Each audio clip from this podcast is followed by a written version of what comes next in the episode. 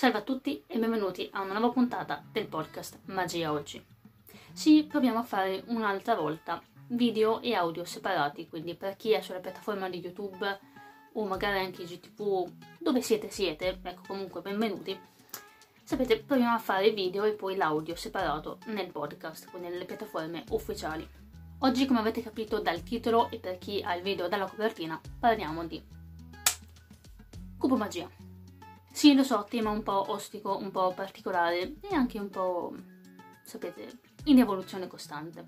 Questo perché anni fa, quando io ho iniziato a fare magia, quindi...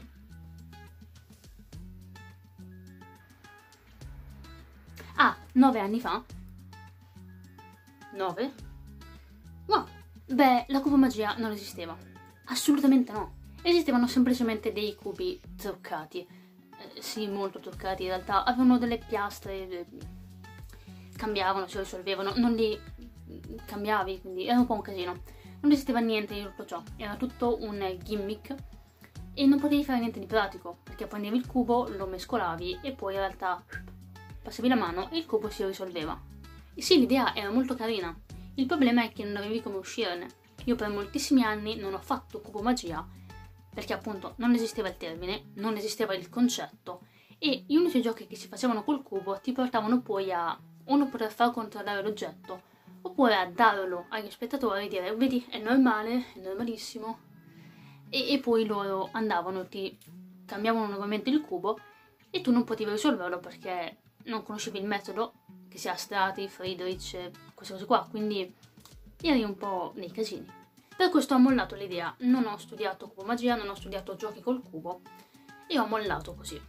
Però anni fa è uscito Cube 3 che ha aperto un po' gli occhi, almeno anche in America e Europa, anche se prima c'erano già altri prodotti magari in Cina, Giappone eccetera. Però ecco, abbiamo cominciato a capire che si poteva fare magia anche col cubo. Ovviamente dovendo imparare a mescolarlo e poi a rimetterlo a posto in modo normale, in modo classico.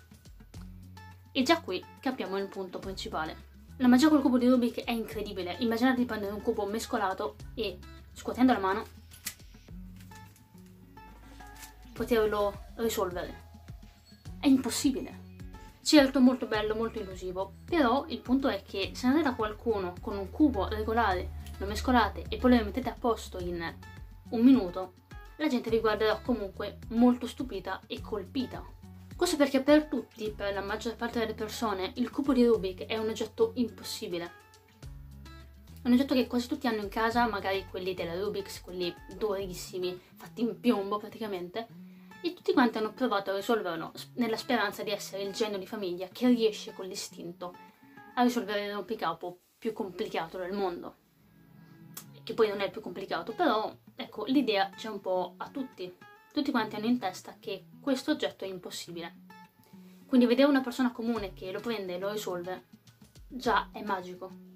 Magico nel senso di impossibilità, veramente come hai fatto? Poi possiamo andare a spiegare che ci sono degli algoritmi, dei concetti matematici, uno schema, ma la gente comunque penserà che sia una cosa impossibile. E da qui viene l'idea di utilizzarlo in magia, perché è un oggetto impossibile. Unito alla magia, può creare qualcosa di veramente forte. Qui però c'è un altro discorso, parliamo della differenza tra i rompicapi e la magia. In maniera proprio teorica, perché la magia nella mente di molti è una sfida di intelligenza. È una cosa di cui ci lamentiamo noi maghi spesso, no? Quando facciamo un gioco presentato bene, nella speranza che sia presentato bene, con cura nei dettagli tecniche, arriva qualcuno che vuole scoprire il segreto, quindi ti guarda e cerca di capire come hai fatto, perché la magia non esiste e hai utilizzato dei trucchi.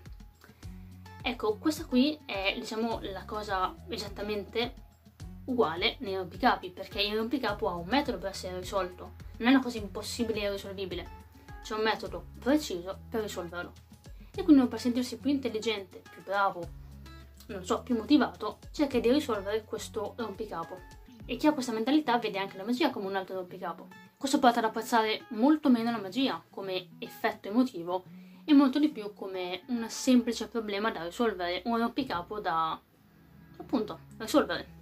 E quindi siamo davvero sicuri che la cubo magia possa essere forte, possa essere giusta? Beh, non lo so, non sono nessuno per darvi una risposta certa, vi posso dire la mia, come al solito.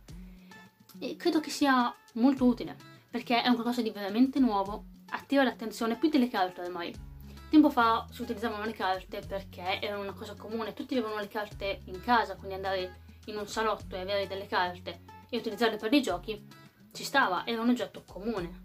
Oggi invece il primo pensiero degli spettatori è ah ah ah guarda le carte sono truccate. E quindi beh, questa cosa decade un po', per questo si va sulle monete, le monete italiane che magari non sono truccate e quant'altro. Con il cubo di Rubik, beh, chiederne uno in prestito se siete a casa di un amico e risolverlo già stupisce. Farci un gioco di magia è una cosa impossibile.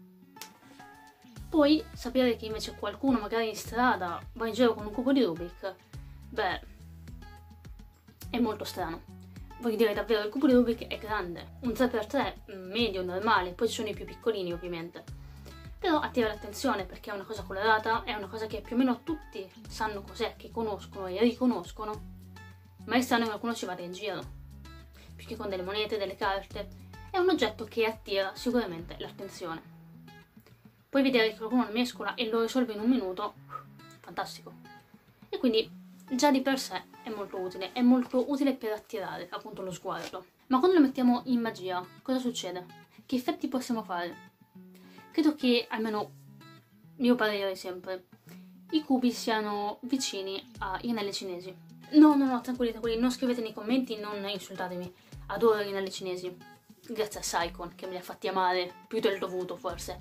Però, ecco, il problema degli anelli cinesi, che sono comunque un effetto immortale che durerà sempre, questa è la mia idea, è utilissimo, ma è un concetto anche molto monotono, perché cosa puoi fare? Prendi gli anelli, li unisci e poi li sleghi. Incredibile, però fai sempre la stessa cosa, a più livelli, ma è sempre la stessa pasta. E col cubo più o meno è la stessa cosa, puoi prendere un cubo con i numeri, un cubo con i colori, un cubo con altri sticker, però effettivamente lo scomponi e poi lo ricomponi in maniera magica, rapida, tra la schiena, nella tasca, sempre le solite cose, nel sacchetto, e quindi qua si deve andare a creare qualcosa di più emotivo, più nella presentazione da curare, perché altrimenti risulta sempre lo stesso brodo. Però ehi, in realtà è la stessa cosa delle carte. Certo ci sono un sacco di effetti visuali, un sacco di effetti eh, con molta trama, bellissimi, ma il gioco classico con le carte è farne scegliere una, tirarla fuori, metterla nel mazzo, mescolare e ritrovarla Abbiamo molte variazioni, può apparire in tasca, potete indovinarla, potete trovarla cercandola, potete scrivere le dita, però il concetto è che una carta dispersa, che è impossibile da conoscere, viene ritrovata. Vedete un po' la somiglianza? Voglio dire, più o meno sono la stessa cosa. Avere un cubo che viene risolto e una carta che viene ritrovata hanno lo stesso peso, certo, emotivamente va caricato e hanno dei concetti leggermente diversi perché uno è un rompicapo, l'altro è magia. Però, se uniamo le due cose, anche il cubo di Rubik non è poi così noioso. Possiamo utilizzarlo in svariati modi, anche se il concetto è sempre lo stesso. Qui ovviamente, ripeto, va curata tantissimo la presentazione.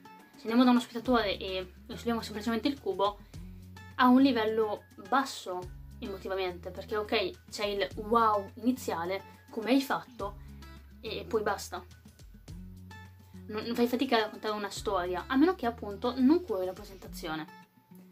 E questo secondo me è quello a cui dovremmo puntare. Dopo aver capito quanto sia effettivamente interessante utilizzare il cubo nei giochi, oltre a vedere quanto la gente rimanga anche un po' estranita all'inizio, ora bisognerebbe andare verso un qualcosa che porti in modo più performativo anche il cubo di Rubik nei giochi.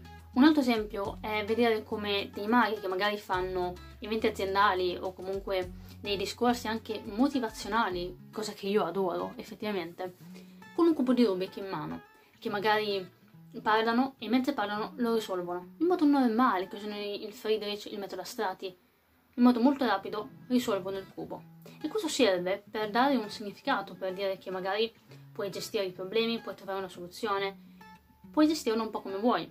Però in questo caso la narrazione è molto forte, molto potente. Ed è anche molto intuitiva perché in realtà non c'è chissà cosa da cui diciamo scappare, non, non puoi stare lì a capire come uno ha fatto, non è quello l'importante, l'importante è che tu capisca quello che ti sta spiegando. e quindi anche lì non è più una sfida di intelligenza, motivo per il quale adoro le presentazioni più motivazionali. C'è ad esempio Vanni De Luca, se vi interessa, cercherò di mettere il link se lo trovo, che fa una cosa incredibile, recita la Divina Commedia, eh, fa un uh, cubo magico e risolve il cubo di Rubik in il quadrato magico, pardon, in veramente pochissimo. E in quel caso, certo, è anche un mostrare l'abilità. Però davvero ha un significato e ha una narrazione, quindi ripeto, ve lo metto in descrizione se lo trovo. E questo per me può essere un ottimo metodo, poi dipende che personalità avete, magari per voi non funziona, non sarebbe neanche giusto farlo esattamente uguale. Però qui il concetto è uno solo. Oltre al gioco, oltre al trick molto illusivo, va messo qualcos'altro, bisogna condire il piatto principale. Il cubo di Rubik davvero si presta veramente bene a attirare l'attenzione, a fare cose di impossibile, ma poi manca la parte emotiva. Ed è su questo che dobbiamo lavorare. Dobbiamo gestire bene l'emotività degli spettatori, creando e strutturando anche un problema poi da risolvere, oltre al cubo stesso. Quindi in conclusione, il cubo di Rubik può essere utilizzato in magia? Secondo me sì. Anzi, è molto bello che ci sia sempre un'evoluzione nella magia, prendendo anche degli oggetti così antichi, così vecchi, perché tanto tutti quanti sanno che cos'è e tutti quanti lo sapranno anche in futuro. Ma vederlo anche in un'ottica nuova, oltre al rompicapo, come un oggetto magico, beh, risulta molto interessante. Ovviamente bisognerebbe capire anche come presentarlo, perché se te ne esci fuori con un cubo che hai in tasca, prima di tutto complimenti, vuol dire che hai delle tasche abnormi, e, e poi, beh, perché ti porti un cubo in tasca? Bisogna contestualizzare anche questo. Certo, poi sono stati fatti questi cubettini più piccolini, tipo i mini cubes di Hyde o anche il Cube Fix di Alemagix, e ce ne sono anche altri. Prendete quelli di buona qualità che scorrono. Se prendete quelli cinesi, mm, cinesi nel senso di plasticazza, no, vi spaccherete solo le dita. Però ovviamente qui rimane il problema. Perché ti porti un cubo in giro? È strano. Un po' come con le carte. Perché ti porti le carte in giro? È strano. Vedete che in realtà non sono poi così diverse. Solo che alle carte ci abbiamo fatto l'abitudine. Infatti quando le hai in mano la gente o ti guarda stupita o ti guarda male perché o fai magia e vuoi fregarle o fai dei giochi strani e vuoi fregarle. Quindi quelli che ti guardano male sono un po' prevenuti in effetti. O hanno avuto brutte esperienze con i maghi o i vari, non lo so. Comunque è strano. Eppure ci abbiamo fatto l'abitudine e quindi ormai ci sta che uno abbia delle carte in mano. In alcuni contesti. Col cubo ancora siamo nella situazione in cui è semplicemente strano e deve essere motivato, quindi inizialmente proverei a motivarlo. Come? Ci sono vari metodi, magari ne parliamo in un'altra puntata, anche con qualcuno che fa effettivamente cubo magia. Vorrei approfondire perché sarebbe molto interessante anche per me. Un'idea che comunque vi do è quella che ho utilizzato anche per le palline di spugna, ovvero come facciamo a introdurre le palline di spugna, che sono un oggetto molto strano. Io per un po' di tempo ho utilizzato un metodo molto semplice. Ho preso le carte, mm, ci avevo stampato sopra una, un cerchio rosso, che poi ho fatto trasformare in carta bianca con la pallina di spugna che appare. Ripeto, è una cosa molto semplice, detta così, però se presentata bene colpisce un sacco, soprattutto i bambini, ovviamente. E qui può essere la stessa cosa. Potete magari, che so, prendere delle carte su cui scritto o anche disegnato ci mettete dei rompicapi. Poi con una forzatura o non lo so, una tecnica che volete voi, l'operatore sceglie esattamente il cubo di Rubik che voi fate apparire. Può essere una provisione collegata a qualcos'altro. Può essere un'introduzione simile alla panna di spugna in cui la carta diventa bianca, il disegno sparisce e appare il vero cubo. Potete immaginare di prendere il cubo, con la vostra presentazione con un'idea di base, ok? Non un cubo così a caso. Però si può fare. È interessante anche vedere come presentare gli effetti e soprattutto gli oggetti che andiamo a utilizzare. Può apparire, può apparire dal cappello. Questa è una cosa che potrei fare. Appunto, ci sono un sacco di variabili. Dipende da voi. Questo è quello che ne pensavo. Come al solito vorrei sapere anche la vostra, quindi potete scrivere nei commenti o potete contattarmi in privato per dirmi cosa ne pensate, se siete d'accordo, se utilizzate i cubi, se vi piace il cubo magia o se invece per qualche altro motivo non l'apprezzate troppo. Davvero, creiamo un po' di discussione, vediamo anche altri punti di vista, senza scannarci. Come al solito siamo tutti abbastanza pacati nella community, quindi ottimo. Anche se siamo un po' timidi e scriviamo sempre in privato nei gruppi, ma vabbè, vi voglio bene lo stesso. ora vi lascio, vi auguro come al solito buona magia e noi sentiamo la prossima settimana con una nuova puntata. Ah sì, beh, ovviamente devo dirlo, sono un pessimo mm, sponsor, non lo so. Comunque, beh, in descrizione trovate tutti quanti i link per le altre piattaforme in cui è caricato il podcast. Siete, non so, come dicono Anchor, Spotify, Spreaker, trovate tutto lì. Potrete scaricare le puntate senza dover avere, sapete, il wifi e internet a go-go. E quindi potete ascoltare le puntate come e quando volete. Se volete ovviamente anche partecipare attivamente a una puntata con la scrittura o anche proprio attivamente con la voce o con la faccia, beh, fatemelo sapere perché siete benvenuti. Questo podcast è aperto praticamente a tutti, a chiunque voglia parlare e abbia qualcosa di interessante da dire. Quindi, se volete, io sono qui, porta aperta, e beh, però dopo passa l'aria e si il telefono e avrei freddo. Chiudo la porta, ma comunque, sapete, non figurativamente, ma idealmente è aperta. Quindi se volete, siete benvenuti. Sto degenerando. Ciao e alla prossima.